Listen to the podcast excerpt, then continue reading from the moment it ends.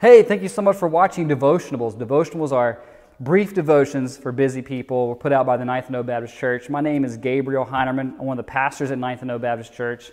And we just want to help you spend some time with the Lord. We know that on a day to day basis, sometimes even for a whole week, just life gets really busy, overwhelming, responsibilities at, at home or at work, with other things going on in life.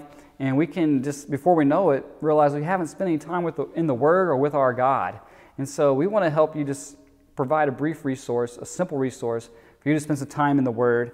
And uh, we're, today we're going to be in 1 Samuel chapter 2. It's a, it's a beautiful chapter. It's a transition in the Bible where God is going to take the people of Israel from a theocracy into a monarchy, into a, a period of kingship. And when the book opens up, it focuses on this family, a man named Elkanah, and he has two wives, Peninnah and Hannah.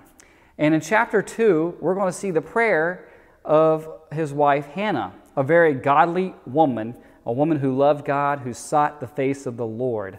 And four things really stick out to me when I read through these uh, first 10 verses of chapter 2. We won't read ch- this together uh, just to save time, but if, if you want to pull out your Bible, uh, 1 Samuel chapter 2, these first 10 verses, and, and read through these things later or read along as I'm talking about them. Uh, the thing that I notice first is that Hannah had the appropriate response to the work of God in her life. In the first chapter, we learn that there's a problem for Hannah. She's in a polygamous relationship. Her, her husband has two wives. And the, the other wife, Peninnah, had children. And she would taunt Hannah frequently, probably daily, over the fact that Hannah had no children. Hannah longed to have children.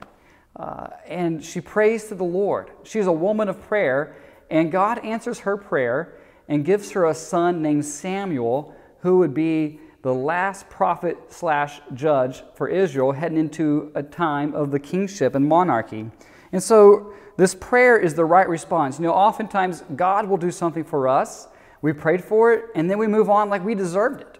And we forget to appropriately give Him worship and thanksgiving. And this is a beautiful prayer that she prays to the Lord. And notice who she's praying to. This prayer is very God centered. This is a theocentric prayer. Uh, the name Yahweh or the Lord is used several times. Just briefly looking down at my Bible, I see something like eight times, and there's two or three other references, maybe four other references to God. So, nearly a dozen references to God in 10 verses. And that's how our prayers should be God centered, God focused, uh, more than even on ourselves. God wants to hear our prayers and do a work in us, but we go to God, we go to the Lord. What else we see here is that Hannah recognizes a pattern. There's a pattern in this life. Uh, the godly versus the wicked, the, the people of faith versus people who despise God and his ways, the weak and the, strong, the poor and the rich. And she picks up on this pattern and how God is going to intervene and work in history through means which we would not choose. He often uses the weak, the despised, the poor, do his best work in this world. And finally, in verse 10, she recognizes a person. It's the person of the Lord Jesus Christ. She's like a prophetess here in this prayer. In verse 10, at the end of verse 10, it says, The Lord will judge the ends of the earth. He will give strength to his king. And remember, at this point, there is no king. We're learning how a king came about in Israel. But when she's praying, there is no king. And exalt the horn of his anointed.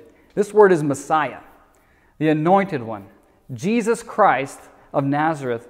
Hannah is seeing better than maybe she even realizes. And she's talking about the coming king who would come in weakness, who would leave his place of glory and come and be poor and walk among the outcast and do this great reversal, the great reversal of taking on our sin and giving us his righteousness. Hannah sees that pattern. And that's the pattern we need to recognize in our own lives that God works to the weak and poor, and He does so for our good and His glory.